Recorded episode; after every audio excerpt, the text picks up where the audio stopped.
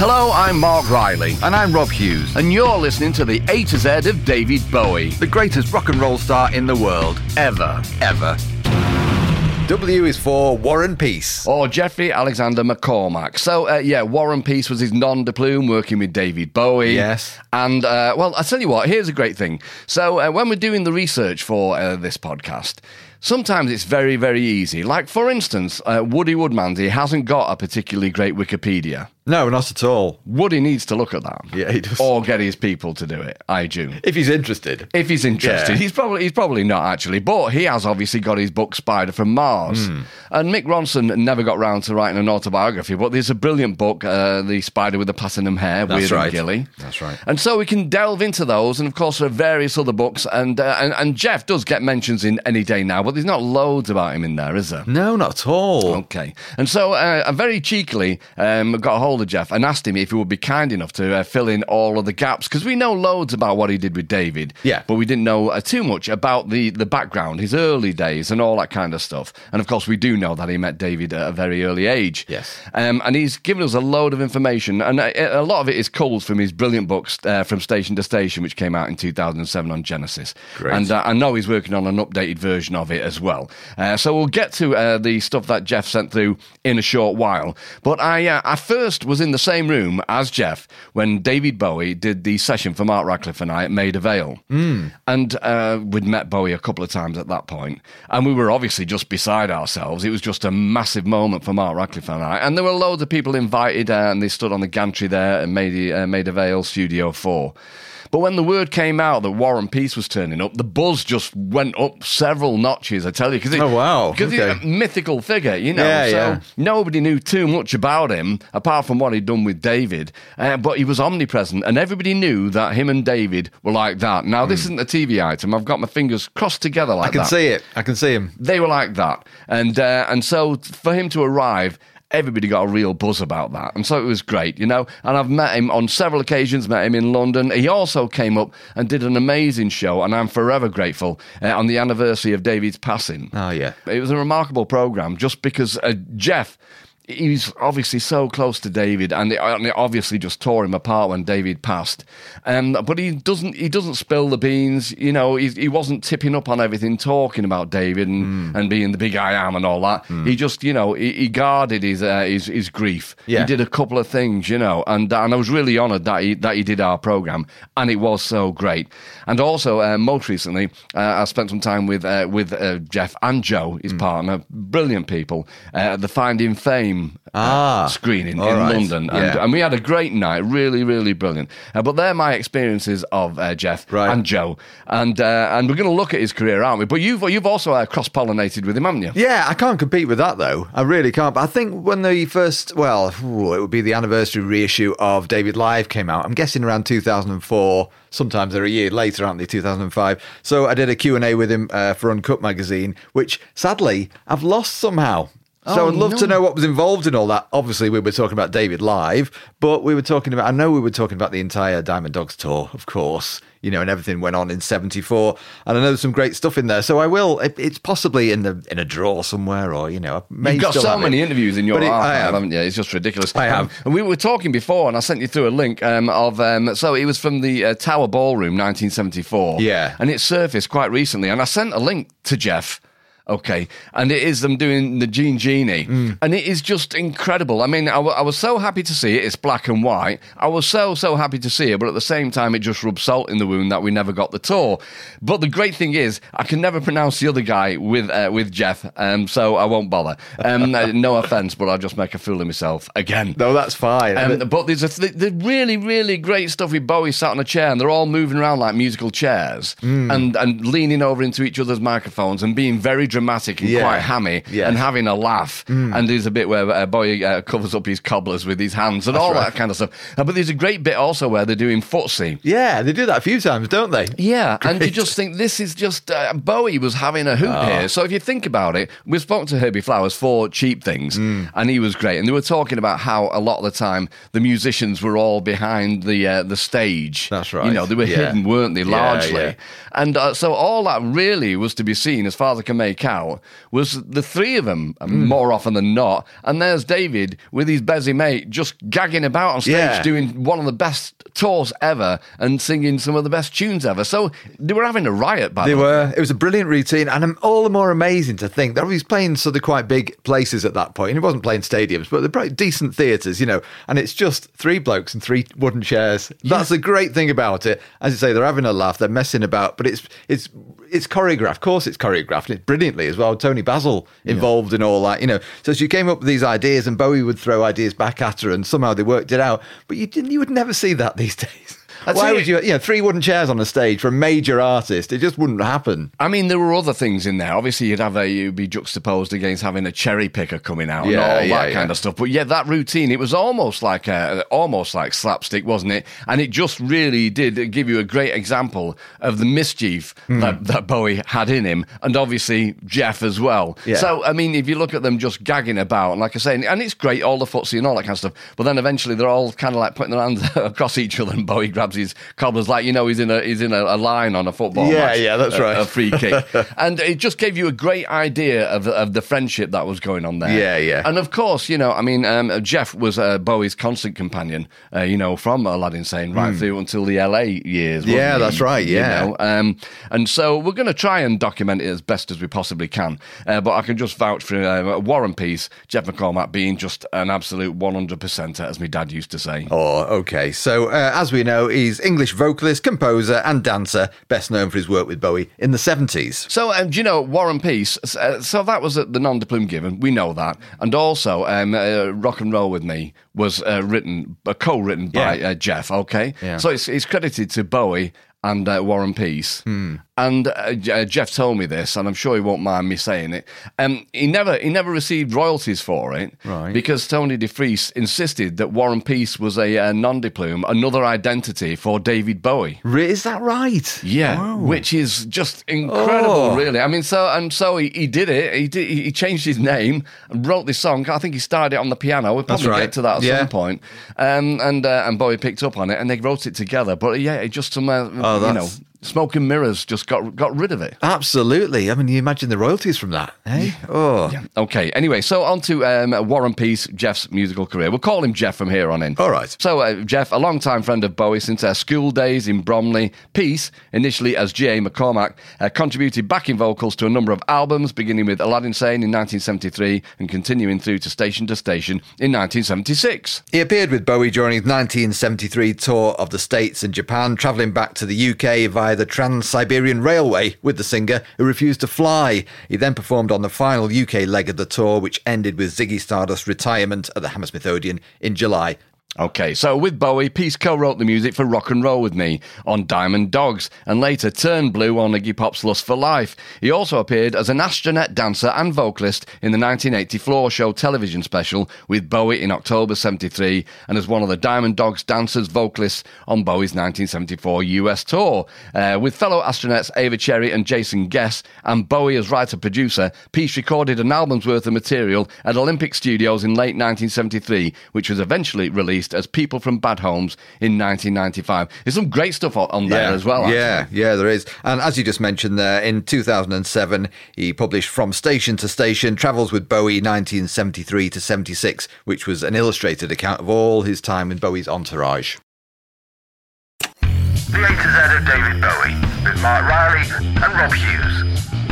Right, we're going to do a Chuckle Brothers now on the discography, are we not? We Bob? are, so let's start with Bowie, of course. Aladdin Sane, he's backing vocals on Watch That Man and Panic in Detroit. Yeah, pin-ups, backing vocals on Here Comes the Night, See Emily Play, Everything's Alright, I Can't Explain, Friday on My Mind, Sorrow, Shapes of Things, Anyway, Anyhow, Anywhere, and Where Have All the Good Times Gone? That's the whole That's more or less everything. I think it's one, probably one tune he's not on. Uh, Diamond Dogs, as you mentioned, co-composer on Rock and Roll with Me, Uh, David Live, backing vocals and co-compose the same tune. backing vocals on Station to Station. And then, of course, Ziggy Stardust, the motion picture, had to be there, and Bowie at the B, backing vocals as Geoffrey Alexander. So that was, again, uh, a famous part of uh, Bowie's career, that he did the uh, David Bowie and Friends uh, Yeah. for, for John Peel, wasn't Yeah, it? that's right. Okay. And I uh, just mentioned that he was co composer of Turn Blue on Iggy's Lust for Life in 77.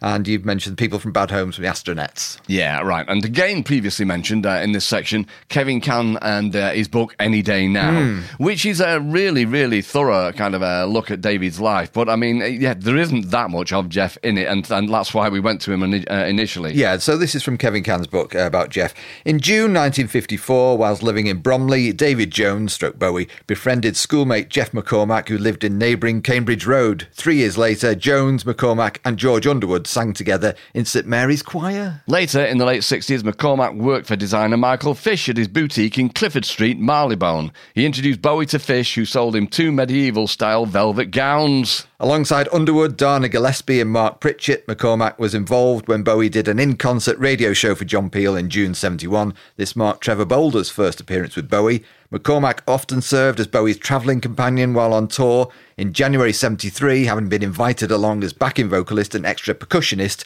he and Bowie boarded the SS Canberra at Southampton, bound for New York. On arrival, they checked into the Gramercy Park Hotel five days later on the 30th of January. When the tour moved on to Philadelphia in mid February, playing seven shows at the Tower Theatre, MacCormack remembered Bowie stalked his audience like a tiger. By the end, he'd be holding them entirely in his sweaty hands. There was the sweet rock and roll trick of getting to that moment of thanking the audience and saying goodnight, pretending not to know there's going to be an encore. Night after night, it would be the best part of the show.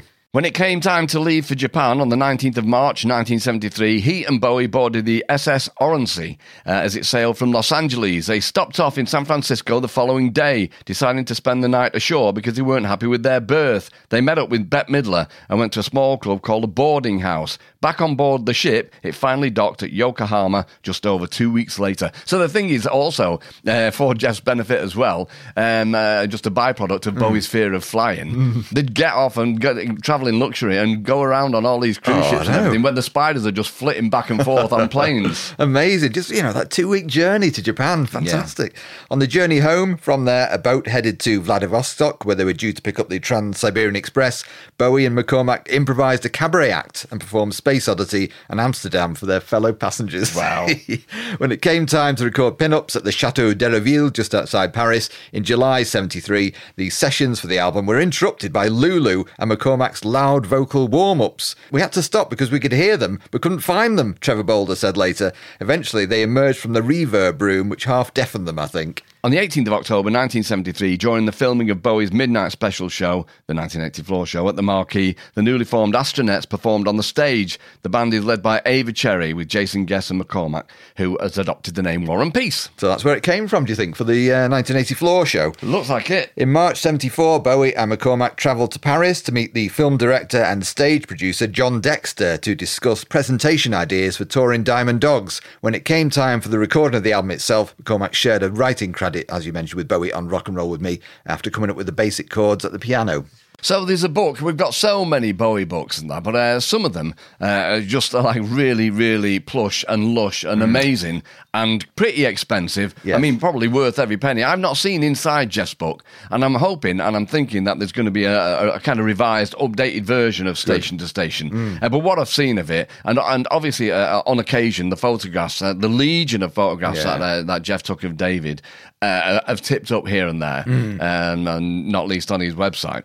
Um, Um, but it, it looks like a, a truly amazing book, and so I'm just waiting with bated breath for that. It's one of those that you look at it and you think, oh, Well, should have. It was published by Genesis, who specialise in these luxury books, and they were signed, weren't the first 250 copies, I think, signed by Geoff and uh, and Bowie. And at the time, I did um and ah, I just couldn't justify laying out hundreds of pounds for I that. know, but you wished you had now. Oh, it'd be worth a fortune now. Yeah, but and, anyway. the- and he also um, has exhibitions of his photography. Yeah. Uh, but the weirdest, I tell you, this is a weird escapade. I was just sat downstairs um, because we record this podcast in my house, don't we, Bob? We do, yes. And I was watching the TV, and it was that location, location, location program. oh yeah, And I was sat there, and this tiny little house came on. So the front of it was not much wider than the front door. And then it tapered out. So it was a triangle, basically. Yes. And it just utilized the space, the tiny space, in between two uh, buildings. Yeah. Naturally.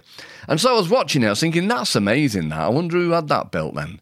Bloody hell, that's Geoff. and so um, I was looking at it, and they didn't make any mention of, of Geoff's history, his past, or any mention Right. of Bowie or anything. And then they proceeded to uh, go around the house. So he was that small, you would walk in, as I say, just get through the door. They'd walk to the back, and there was almost, uh, as I remember, almost a ladder taking you up because it was so tiny. Right. And so you go up, and then so each different level would have a different purpose, as you would Okay, expect. So yeah. in a normal house, you would have a kitchen, you know, and maybe a pantry over there, and, and then you've got the living room and the parlour or whatever. Yeah. Uh, But this is just like you go up one, right? That's where that's the the, the, the living space, if you like. Another Yeah. one, kitchen. Bedroom Mm. and all that kind of stuff. That's as I remember it anyway. And I sent him a text. I said, "You're on telly at the moment." He said, "Yeah, I know. Yeah, it's my, it's, that's my house." I was Oh. like, "Because you knew the house, didn't you?" I know that. I mean, it used to fascinate me that house. You'd see pictures of it, think who would live there. now I know. Yeah. Honestly, I used to be fascinated by that and the idea that yeah, you can use that space, just building it. Why not? And now, it, you know, as you say, it kind of fans out towards the back slightly because it's this strange triangular shape. Yeah, the, so the two buildings either side of it didn't just run parallel to each other. they just, no. they just went off in different directions. it's just really strange little Oh, occurrence. wow. Uh, you you would hope it would be available on uh, on on YouTube or something. Well, you? maybe we need to check it out. Possibly, possibly. Okay, so we're now going to get to the point where we uh, get involved in the stuff that uh, Geoff sent through this morning to us, aren't we, Bob? Hmm, We Okay. are, yeah. So we should start at the beginning, shouldn't we? Really. Defo. Geoff MacCormack, born 27th of February 1947 in Bromley, Kent. So that's just a, just over a month after Bowie himself. Yeah. So uh, this is an extract now taken from the book From Station to Station by Geoff MacCormack, 2007. He said, I first met Davy Jones when we were both seven or eight years old at Burnt Ash Primary School in Bromley, Kent.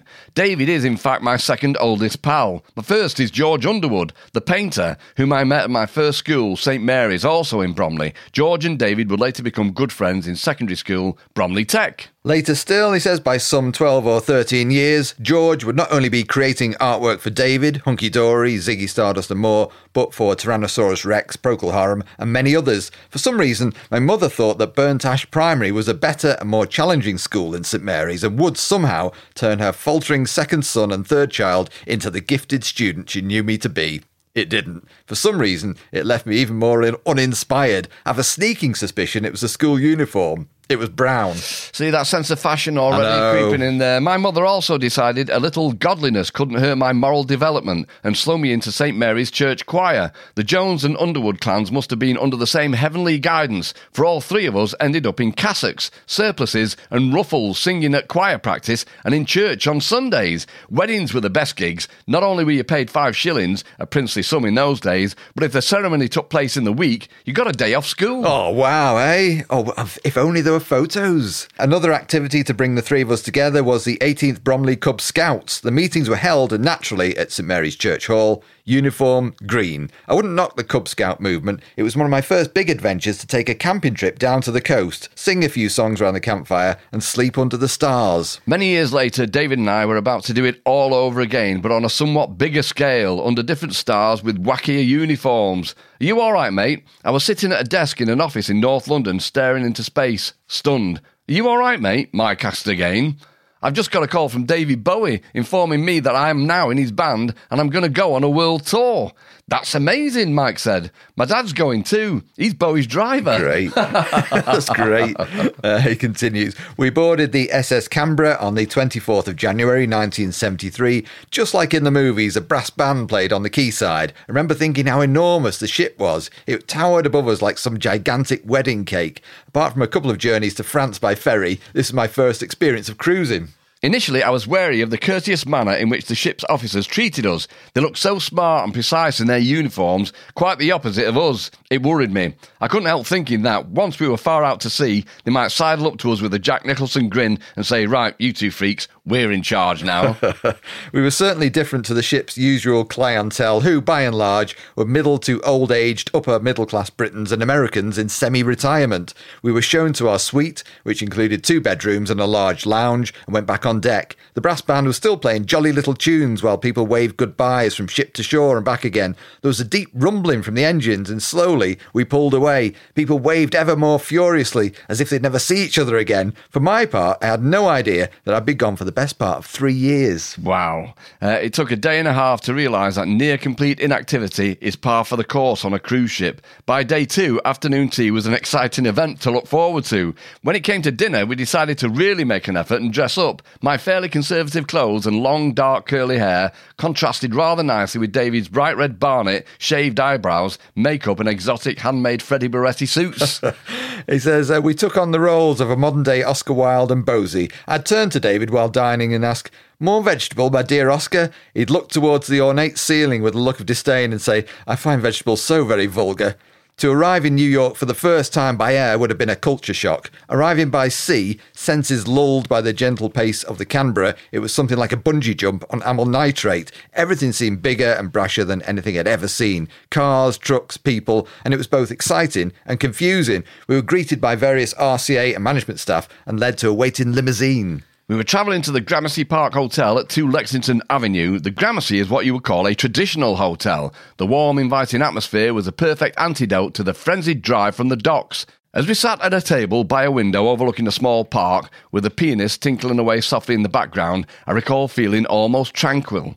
It was like being back on board the Canberra. I clearly remember thinking that at that moment, life could not be sweeter. Oh, how nice. Situated at 213 Park Avenue South between 17th and 18th, just off Union Square, Max's was a late 60s, early 70s mecca for film stars, rock stars, artists, and photographers. Many of Max's regular patrons were famous or went on to become so. Willem de Kooning, Julian Schnabel, Larry Rivers, and Andy Warhol were frequent visitors, and on any night you'd usually find a Jagger, Lennon, or a Lou Reed, as well as a couple of smart film stars looking out of place amidst the rest of the druggy, dressed down punters. Max's was run by a man called Mickey Ruskin. Invariably, he'd stand at the door vetting the clientele. Upstairs, a small music room had previously played host to the Velvet Underground, Iggy Pop, and the New York Dolls, amongst others. We knew David Johansen, lead singer of the Dolls, and his Marilyn Monroe alike girlfriend, Cyrinda Foxe. And with half of Bowie's management team being ex Warhol associates, we had a ready made Max's posse. In London, David had played me an album by somebody called Biff Rose. I hate to admit it, but I just didn't get it. Of course, I didn't say so, coward that I am. I was still grateful to David for turning me on to Van Morrison's wonderful Astral Weeks. It was very important to me to find a white singer who sang soul music without mimicking black singers. So, not wanting to appear ungrateful, I went along with David's proclamations of Biff's genius. This was always a bad idea. At best, you end up unwrapping the best of Biff, or Santa and Johnny play Biff Rose every Christmas for the rest of your life. At worst, you get an evening with Biff Rose live at Max's Kansas City. Oh, I felt such a moron. Surely, if Biff was a stiff, he could never have got a gig at Max's. Upstairs, there seemed to be a distinct lack of audience, not counting David and I sitting at a small table right at the front of the small room. The rest of our posse seemed to have other things to do, like evaporate. At any rate, Biff came on to a rapturous hand clap from Bowie and did his Biff stuff. And it's at this point that I tell you he was awesome. I was mesmerised. I was blown away. I um, still didn't get it, actually. In fact, once Biff had boffed, I'm not even sure David was too overwhelmed. I like it. Then there was a series of dull funereal chords from the very same piano Biff had just finished torturing. This was soon accompanied by a wrist slashingly depressive vocal. On and on it droned. Was this a prank? Was somebody actually trying to downstage Biff? I looked around the darkened room at the other five members of the audience for clues. Bowie's delicate features had the expression of a man in great pain.